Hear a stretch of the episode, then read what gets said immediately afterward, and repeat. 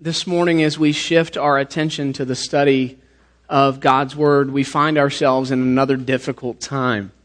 It seems like we, we hit those a lot rough patches, difficult times in, uh, in the life of this new nation of Israel. We're studying the life of David, the second king of Israel, arguably the greatest king in the history of Israel. And uh, we learned about David last week that he was a man after God's own heart. Right, this is the man that slayed the giant Goliath. This is the man who patiently waited 22 years after being anointed king to be inaugurated king. This is the man whose journal has provided inspiration to generations, penning words in the Psalms uh, like these on the screen. This is Psalm 45 throughout 5 through 8. He says, Many, Lord my God, are the wonders that you have done, the things you plan for us. None can compare with you. Were I to speak and tell of your deeds, they would be too many to declare. Sacrifice and offering you did not desire, but my ears you have opened. Burnt offerings and sin offerings you did not require. Then I said, Here I am, I have come. It is written about me in the scroll. I desire to do your will, my God. Your law is within my heart. Beautiful, beautiful stuff. You see, if David's life were a play, Act one of that play is just inspiring. Unfortunately, there is a second act, and Act two takes a tragic turn. Join me in a word of prayer as we prepare our hearts to study this difficult time in the life of King David. Father, thank you for loving us so much that you sent your one and only Son to come and to live the life that we could, to die in our place on the cross. Jesus, we are so grateful to you.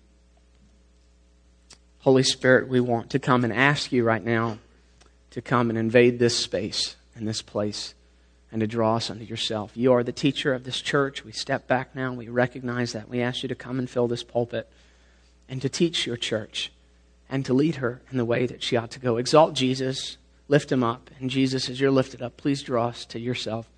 your name, we pray. Amen. Amen. A little differently this morning, we're just going to walk through what I call Act 2 of David's life. And Act 2 of David's life is really broken up into five tragic scenes. And the scenes look like this. Scene 1 is his, the act of sin, great act of adultery. And, uh, scene 2 begins with David trying to cover up that act of adultery, his attempt to cover up. In scene 3, he is accosted by uh, the prophet of the na- uh, nation, Nathan. And uh, he's confronted about his sin. In scene four, he finally admits his guilt. And then in scene five, uh, we have the assurance of forgiveness that is extended to him from God. And so we're just going to walk through the story together um, this morning. And here is how scene one of the second act of David's story begins. I'm going to be reading from our, our, our, our book here, the story. I'm on page 161. If you don't have your copy, uh, if you're in your Bibles, I'm in 2 Samuel chapter 11. 2 Samuel chapter 11, beginning in verse 1. And the Word of God reads In the spring, at the time when kings go off to war, David sent Joab out with the king's men and the whole Israelite army. They destroyed the Ammonites and besieged Rabbah, but David remained in Jerusalem.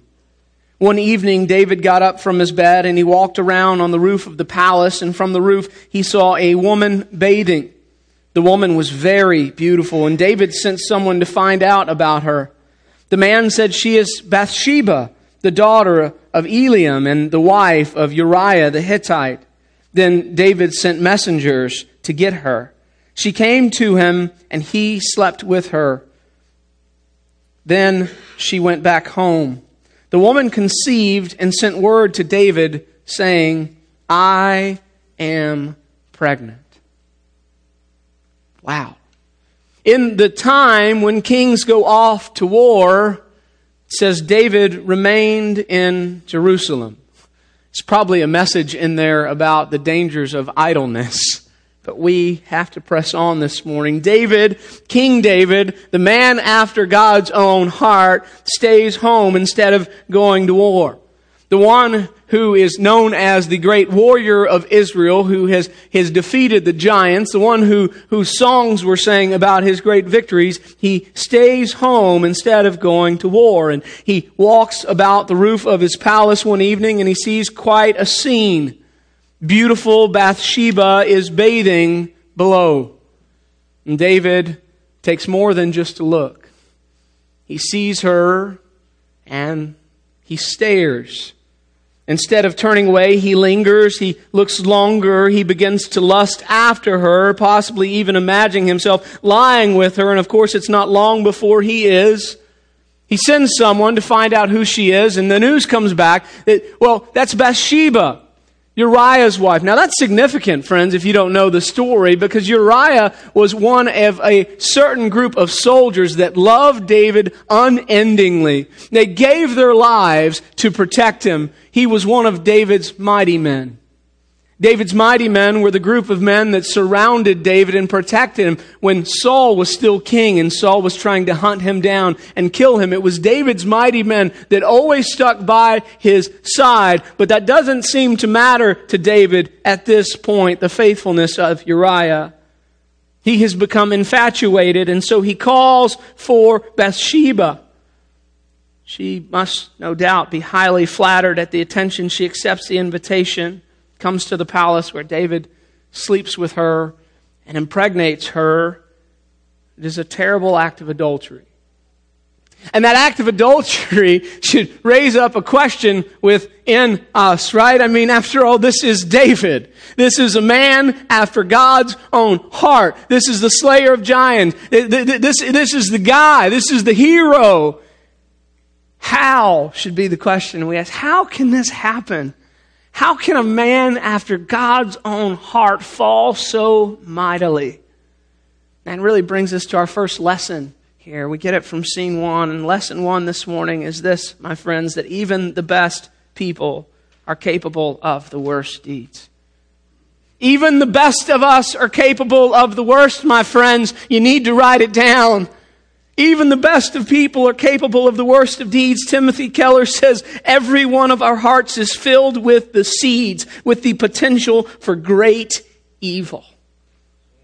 That's why Jeremiah the prophet pens this in Jeremiah 17 9. He says, The heart is deceitful above all things and beyond cure. Friends, if you ever get to that point in life that you begin to proclaim, it's not me, It'll never happen. I want you to know you're on dangerous ground because what the story of God shows us is that all of the good men seem to fall. Adam and Eve had everything that they could ever want or need, and they blew it. Cain had a brother that loved him and loved the Lord, and he murdered him. Abraham lied, and Sarah ends up in the palace of another king. Jacob steals his brother's bestling. Moses murders a man, and he doesn't even get to finish the job and enter the promised land. All of the good guys of the Bible are inherently bad, is what Scripture tells us. That really tells us two huge things. One, it teaches us our propensity towards sin. We're sinful at birth. We are sinful. The second thing it teaches us is God's propensity to, towards grace. We are sinful, but God is gracious, and God will use sinful men and women throughout the remainder of this story to bring about His purposes. That's where we find our hope. We serve a God so good, so holy, so just, so right, that he can use sinful people for good. For good. Even the best of people is capable of doing the worst. Scene two the cover up begins. This is where things get ugly. David finds out that Bathsheba is present and uh, is pregnant, and, and he immediately kind of goes into damage control mode. What can I do? He doesn't want to get found out. He doesn't want to get caught. And so he comes up with a great scheme. Well, I'm just going to call Uriah home uh, uh, under the fallacy that I just kind of want to know how the battle is going. So Uriah, come home. Tell me, how is everyone? Now his goal is that when Uriah comes home, having been away from his wife, having been away from his house for a long time, he imagines naturally he's going to go and sleep with his wife for crying out loud. And, and if he does, then he can go back to the, the battlefield in a few days. And when he returns home from war, he'll be none the wiser that the child is not his. He may even thank David for the opportunity to come home and, and sire this young lad. It's a devious plan. Only one problem Uriah is so faithful to the cause. He's fo- so faithful to his brothers at arm, and the fact that the ark of God is there on the battlefield, he refuses to sleep in his own bed while others are sleeping uh, in the dangers of war. So David says, Well, come to the palace. And he gets him drunk. He thinks, Well, when he's drunk, surely he'll go home and sleep with his wife. And yet he still doesn't. And that's when David says, Listen, Uriah, I've got something I need you to take to Joab. He writes down and he seals this document. He sends it to Joab. And what he, what he really sends back are his own death orders. So, Joab, David writes, Joab, I want you to put Uriah up in the front, and then I want you to withdraw from where he is. Uriah is going to die because of, of the letter that David writes. Okay?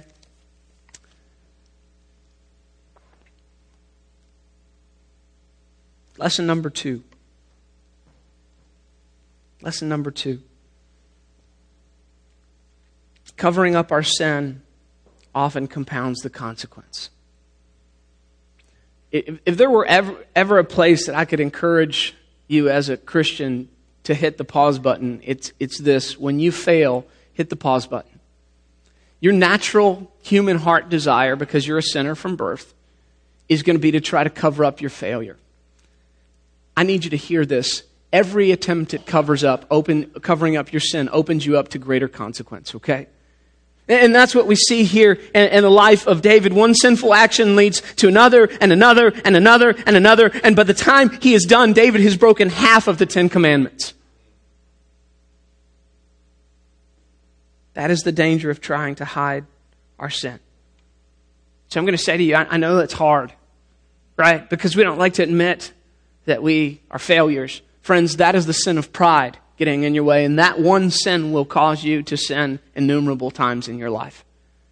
If you can get to the point instead that you admit, man, I am a failure, a fraud, and a phony, and I fall as much as anyone else. And when you fall, you could just go before the Lord and say, Lord, I have fallen. You could go before your wife or your husband or, or, or your coworkers and say, I, I, I've, I've made a mistake. Man, your life will be so much better for it your life will be so much better for it. The danger of trying to cover our sin is that we often sin more. Scene three. David has tried to cover his tracks. Now Uriah has died. By the way, here's part two of the scheme. he knows that if he can kill Uriah early enough, he can take Bathsheba to be his own wife.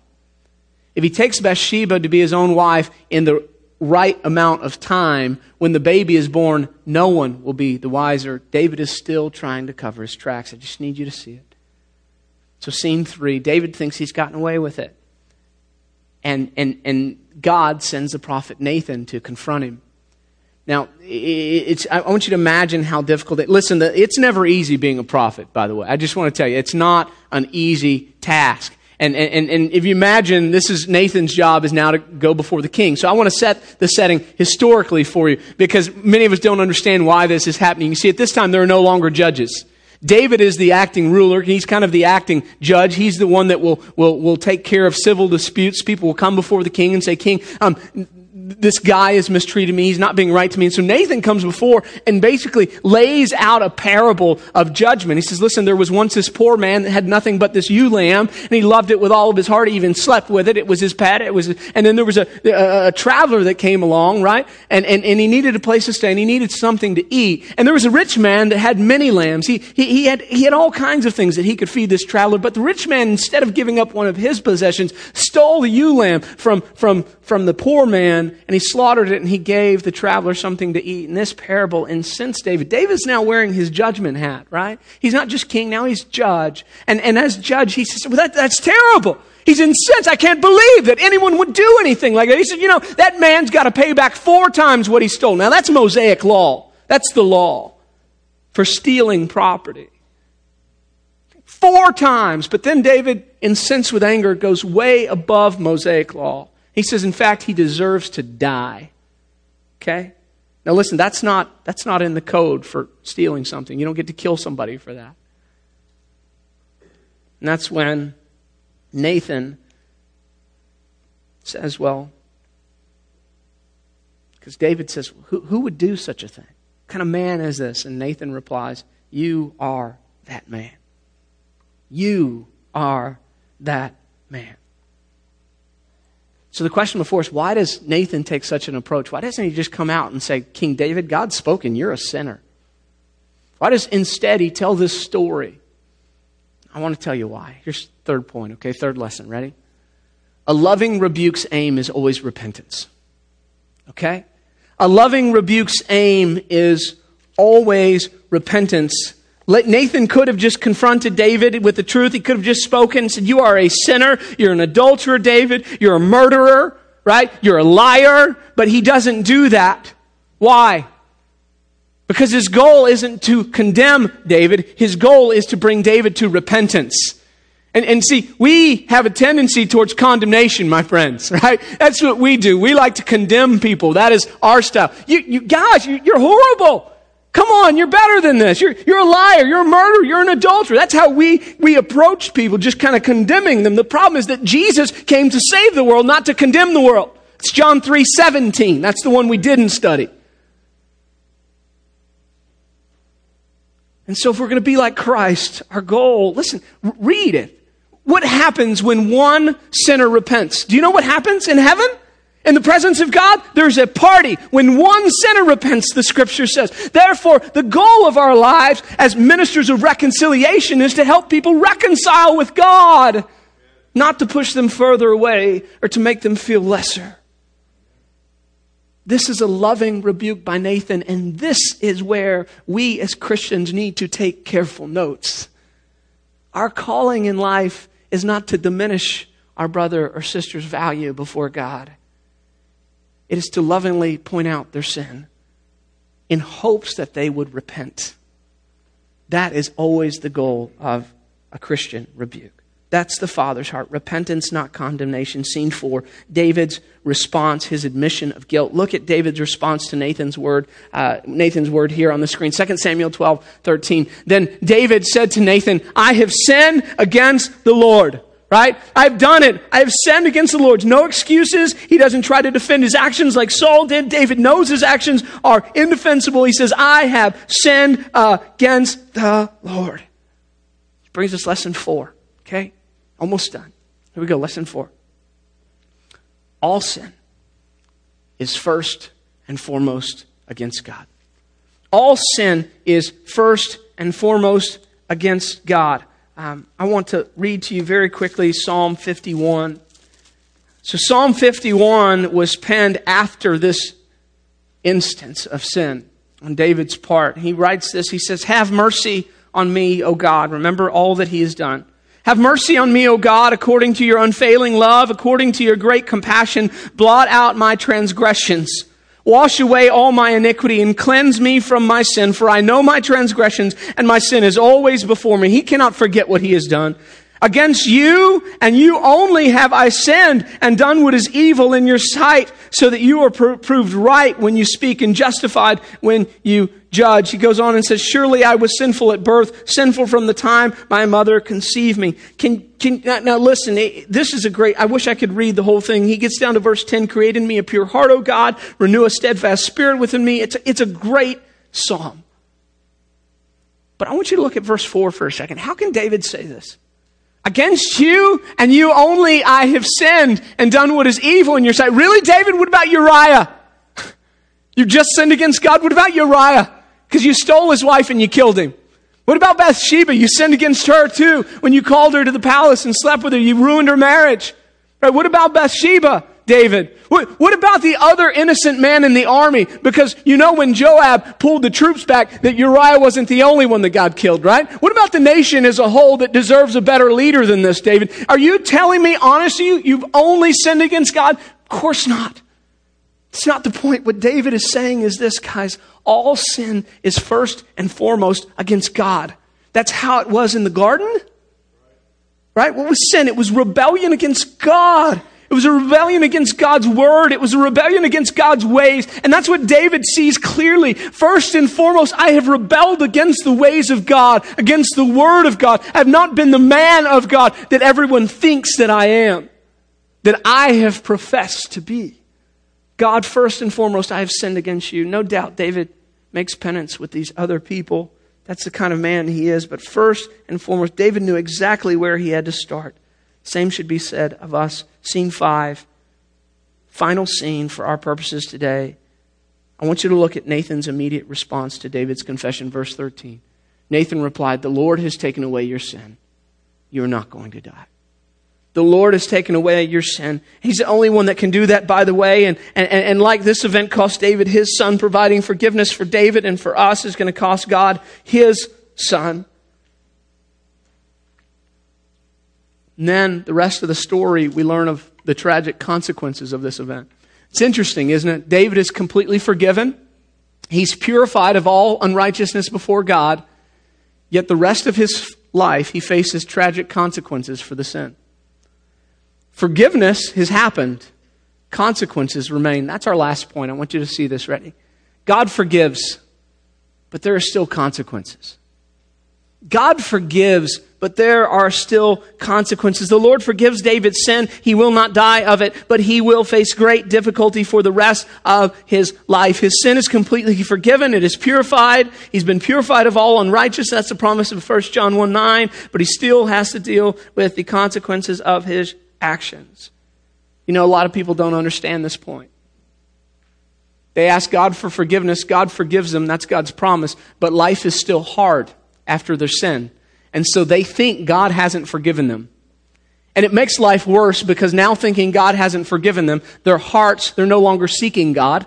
They're no longer coming to the throne. They're no longer kneeling before the Lord and saying, God, I need you. I want you. I need you. Because they feel like God is not forgiving them. Okay? Listen, this is huge. Just because consequences in your life remain doesn't mean that God hasn't forgiven you. Just because you're dealing with the aftermath of your decisions doesn't mean that God doesn't love you and that He's not for you. Okay? God can be for you, and because He's for you, still allow you to sit under the weight of the consequences of your sin because that's actually better for you. It'll help you not do it again. Do you understand? He's a loving Father and He wants to discipline you and, and lead you into passive righteousness. That's His goal for your life.